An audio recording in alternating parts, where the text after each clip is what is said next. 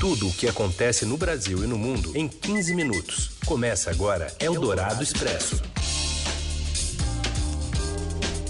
Olá, seja bem-vindo, bem-vinda. A gente inicia aqui uma nova edição do Eldorado Expresso e as notícias mais quentes desta quarta-feira em mais ou menos 15 minutos. Primeiro ao vivo nas ondas da Rádio Eldorado FM 107,3 em São Paulo e depois em qualquer plataforma de podcast do seu agrado. Eu sou a Carolina Ercolim, comigo está o Leandro Cacossi. Tudo bem, Cacossi? Tudo bem, Carol? E esses são os destaques desta quarta-feira, dia 8 de janeiro. Eldorado Expresso. Ex-presidente da aliança Renault-Nissan, Carlos Ghosn, fala pela primeira vez no Líbano, mas não dá detalhes de como conseguiu fugir do Japão. O presidente dos Estados Unidos fala nesta quarta-feira sobre o ataque do Irã a duas bases norte-americanas no Iraque. E ainda a volta do time do São Paulo aos treinos e a lista de artistas que mais faturaram com shows em 2019. Eldorado Expresso. O ex-presidente da aliança Renault-Nissan, o executivo brasileiro Carlos Ghosn, enfim, quebrou o silêncio após fugir do Japão para o Líbano. Os detalhes vêm direto de Beirute com o repórter Fernando Scheller. Oi, Fernando. Eu acabei de participar da coletiva de imprensa dada pelo Carlos Gones, executivo da aliança Renault-Nissan. É, foi a primeira coletiva que ele deu desde que ele foi preso no Japão em novembro de 2018. Bom, no dia 29 de dezembro ele fugiu do Japão aqui para o Líbano. Ele chegou aqui no dia 30 e desde então tinha toda essa expectativa para a fala dele. E basicamente ele fez uma defesa, a defesa que a gente já esperava, a defesa dizendo que o, ele não podia confiar no governo japonês ou, ou na promotoria japonesa, que ele não teria acesso a um julgamento justo. Ele também contestou algumas das alegações, especialmente a questão de que ele recebeu dinheiro sem que a Nissa soubesse. Ele, ele mostrou alguns documentos mostrando que, na verdade, todas as compensações dele tinham assinatura de vários executivos. E ele também falou de que hoje a aliança Renault-Nissan, que é a aliança que ele comandou, está em maus lençóis e que os japoneses conseguiram o que eles queriam ao ao, ao, segundo ele, conspirarem contra ele, eles conseguiram é, que a aliança se tornasse uma aliança fraca e hoje, basicamente, segundo ele, ela não existe mais. E entre as coisas que a aliança perdeu nesse processo foi a fusão com a Fiat Chrysler, que acabou acontecendo com a PSA, dona da Peugeot Citroën, que segundo ele foi uma grande perda para a Renault Nissan. Ele não falou muito sobre a fuga dele, como foi a fuga dele, quer dizer, todas as especulações. Se ele fugiu no instrumento é, dentro de uma caixa de instrumento musical, ele não falou também exatamente qual que foi a, a rota que ele fez para chegar no Líbano. Ele disse que ele não quis falar nada ou, quis, ou falou muito pouco porque ele tinha medo de prejudicar as pessoas que ajudaram ele nesse empreendimento. Então é isso, assim, é, foi uma, é uma estratégia de defesa. Ele fica no Líbano por enquanto. Ele agora está reunido aqui com a mulher dele, a Carol, e ele disse que agora vai começar a montar a estratégia de defesa dele porque recebeu documentos que ele, aos quais ele não tinha tido acesso do governo japonês. É isso. Fernando Scheller para a Rádio Eldorado, aqui de Beirute no Líbano. Bom, e ainda o Fernando mencionou aí sobre a fuga, né? Gon disse que não dará detalhes em respeito ao governo do Líbano. A gente separou um trechinho aqui para você ouvir. Now, I can talk about what happens in the government of Japan. I can give you names, I know them. But eu posso falar sobre o que acontece no governo japonês, eu posso dar nomes, mas eu estou no Líbano, eu respeito o Líbano, respeito a hospitalidade do país em relação a mim. I want to do anything or say anything that would make their task more difficult. E de nenhuma forma eu vou fazer qualquer coisa ou dizer qualquer coisa que possa deixar a tarefa deles ainda mais difícil. Então, eu estou me impondo silêncio sobre essa parte da apresentação porque eu não quero dizer alguma coisa que fira os interesses do país, do seu povo. Eldorado Expresso.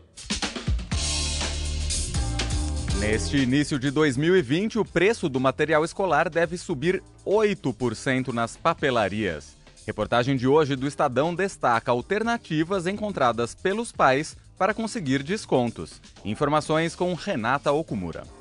Olá, Leandro. Olá, Oi. Carol. E o Procon de São Paulo realizou pesquisa que aponta variação de até 333% em material escolar. A pesquisa ela foi feita pela entidade, analisou os preços de 126 produtos em oito estabelecimentos da capital paulista e a maior variação de preços foi encontrada na borracha látex branca. Em uma loja chega a custar 60 centavos, enquanto em outra R$ 2,60. Tem também diferença de preço no estojo de giz com 12 cores. Por exemplo, a variação de preço chegou a 266%, de R$ 1,50 em uma loja para R$ 5,50 em outra loja. Os preços mais altos foram encontrados na zona sul da cidade, os menores preços de artigos escolares foram verificados em lojas da zona norte. E após comparar os preços de 126 produtos entre as pesquisas realizadas neste ano e no ano passado, constatou-se alta de 3,71% nos valores atuais. A Associação Brasileira dos Fabricantes e Importadores de Artigos Escolares estima alta de 8% nas papelarias, acima da inflação oficial, que deve ficar em torno de 4%. E os pais já se reúnem em grupos, até para tentar negociar preços, ou reutilizam materiais de anos anteriores.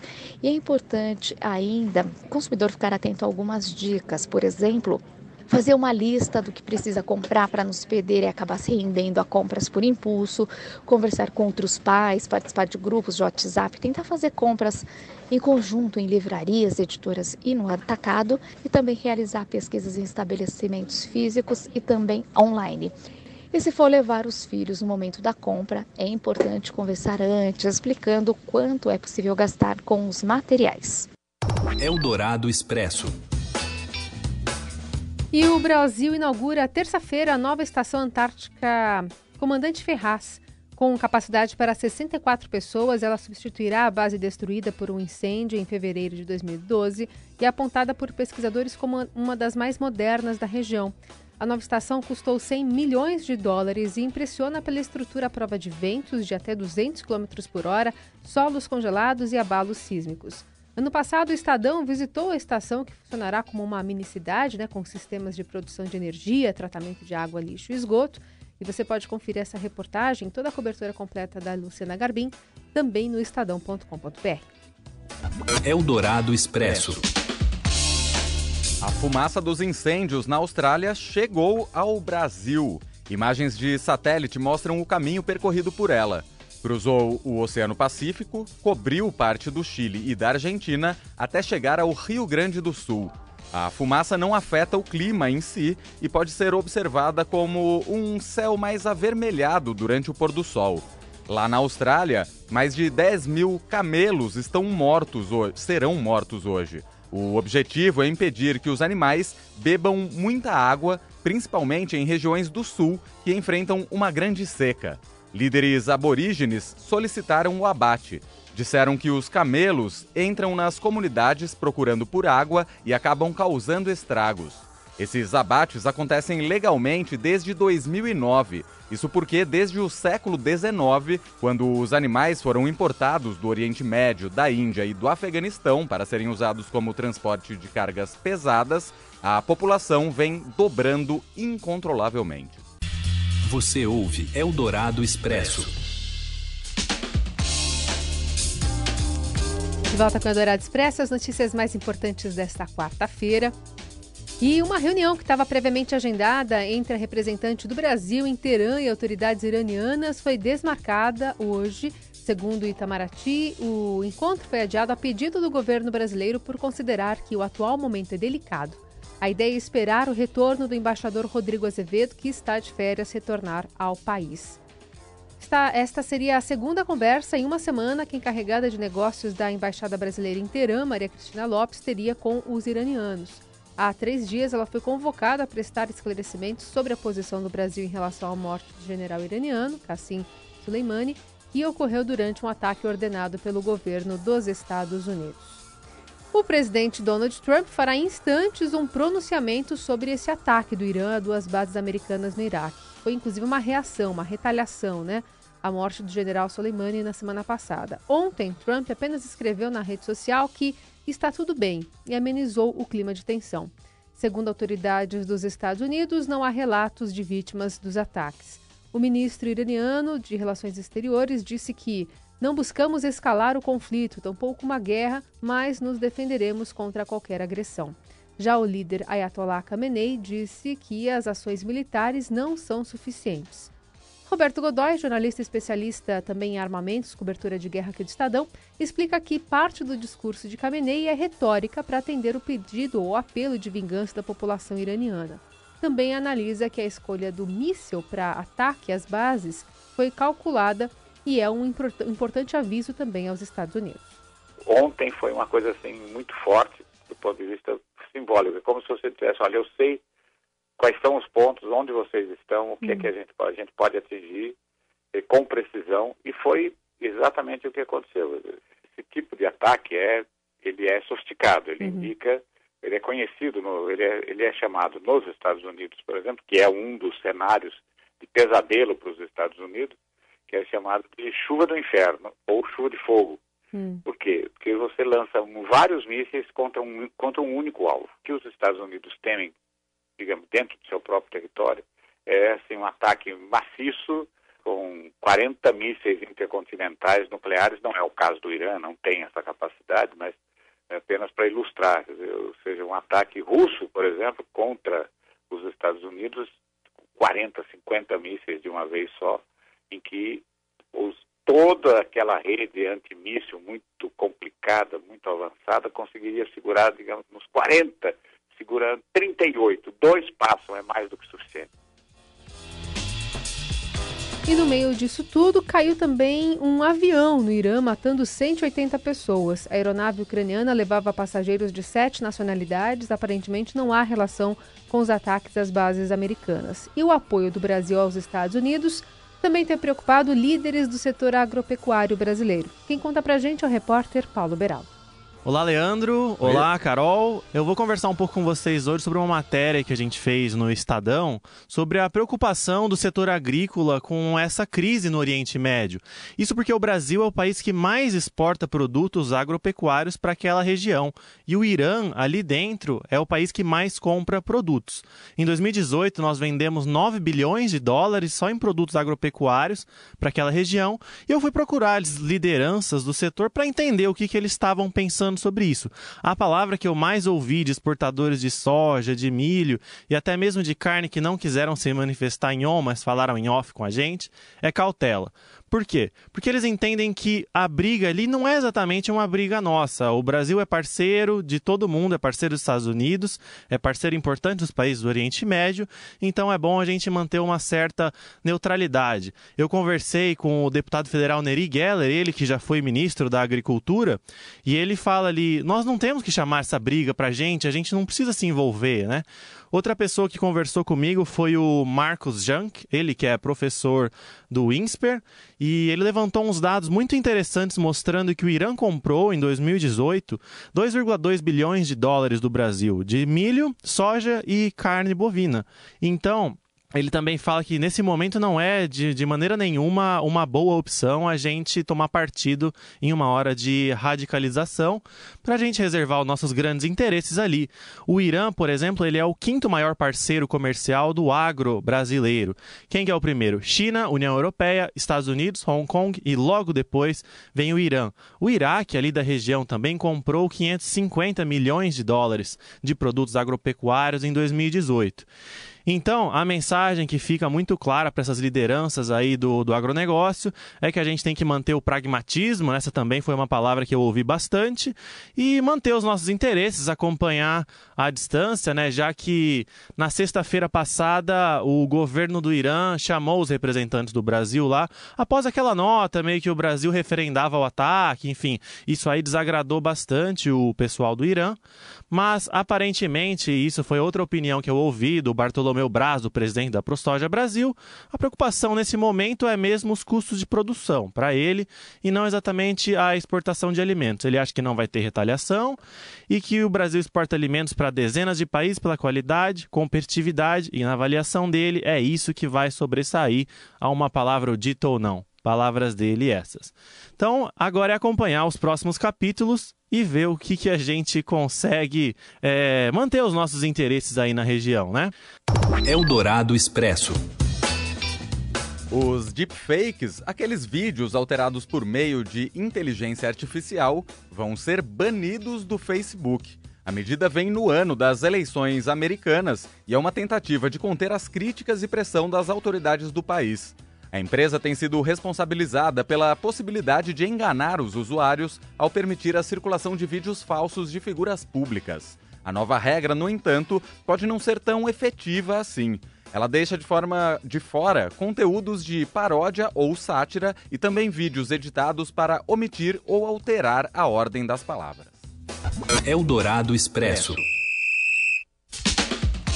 E com o retorno aos trabalhos, o São Paulo decidirá como dispensar o goleiro Jean. O clube deseja demitir o jogador por justa causa após o episódio de agressão à esposa nos Estados Unidos no ano passado, mas só vai fazer isso com aval jurídico. Jean chegou a ser preso e foi liberado após pagamento de fiança. As informações do tricolor paulista, bem com Rafael Ramos. Oi, Rafa.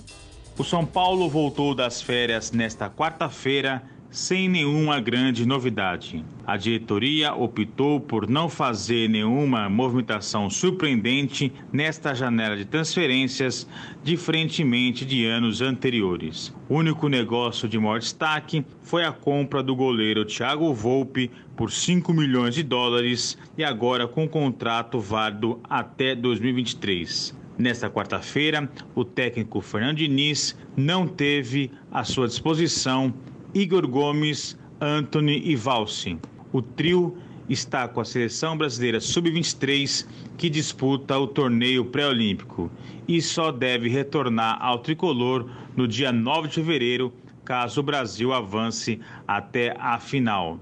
A única saída confirmada por enquanto é de Raniel, negociado com o Santos. Nos próximos dias, no entanto, a diretoria deve anunciar a rescisão do contrato do goleiro Jean, preso durante as férias, acusado de agredir a esposa nos Estados Unidos. Eldorado Expresso.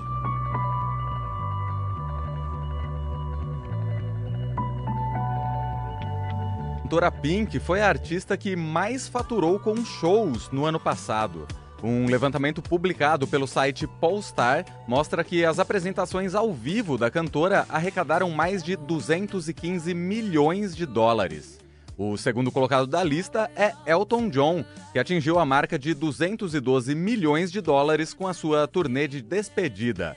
Já o cantor Ed Sheeran, que passou pelo Brasil em fevereiro de 2019, foi o artista que vendeu mais ingressos no ano, com um público de quase 2 milhões e 456 mil espectadores. Uma outra lista divulgada pelo site Polestar foi a dos principais festivais em todo o mundo. E ó, tem brasileiro nessa lista. O Lola Palusa aparece na terceira colocação entre os que mais faturaram, com mais de 14 milhões de dólares arrecadados. O primeiro colocado é o festival Outside Lands Music and Arts, que acontece na Califórnia e arrecadou mais de 29 milhões de dólares. Muito dinheiro, hein, Carol? Oh, muito dinheiro. Então o Elton John ficou em segundo lugar. Olha pois só. é. Muito bem. Então a gente, ouvindo Pink, termina assim o Eldorado Expresso de hoje. Amanhã tem mais. Você que pode ouvir a qualquer momento também na plataforma de podcast preferida. Até! Um abraço.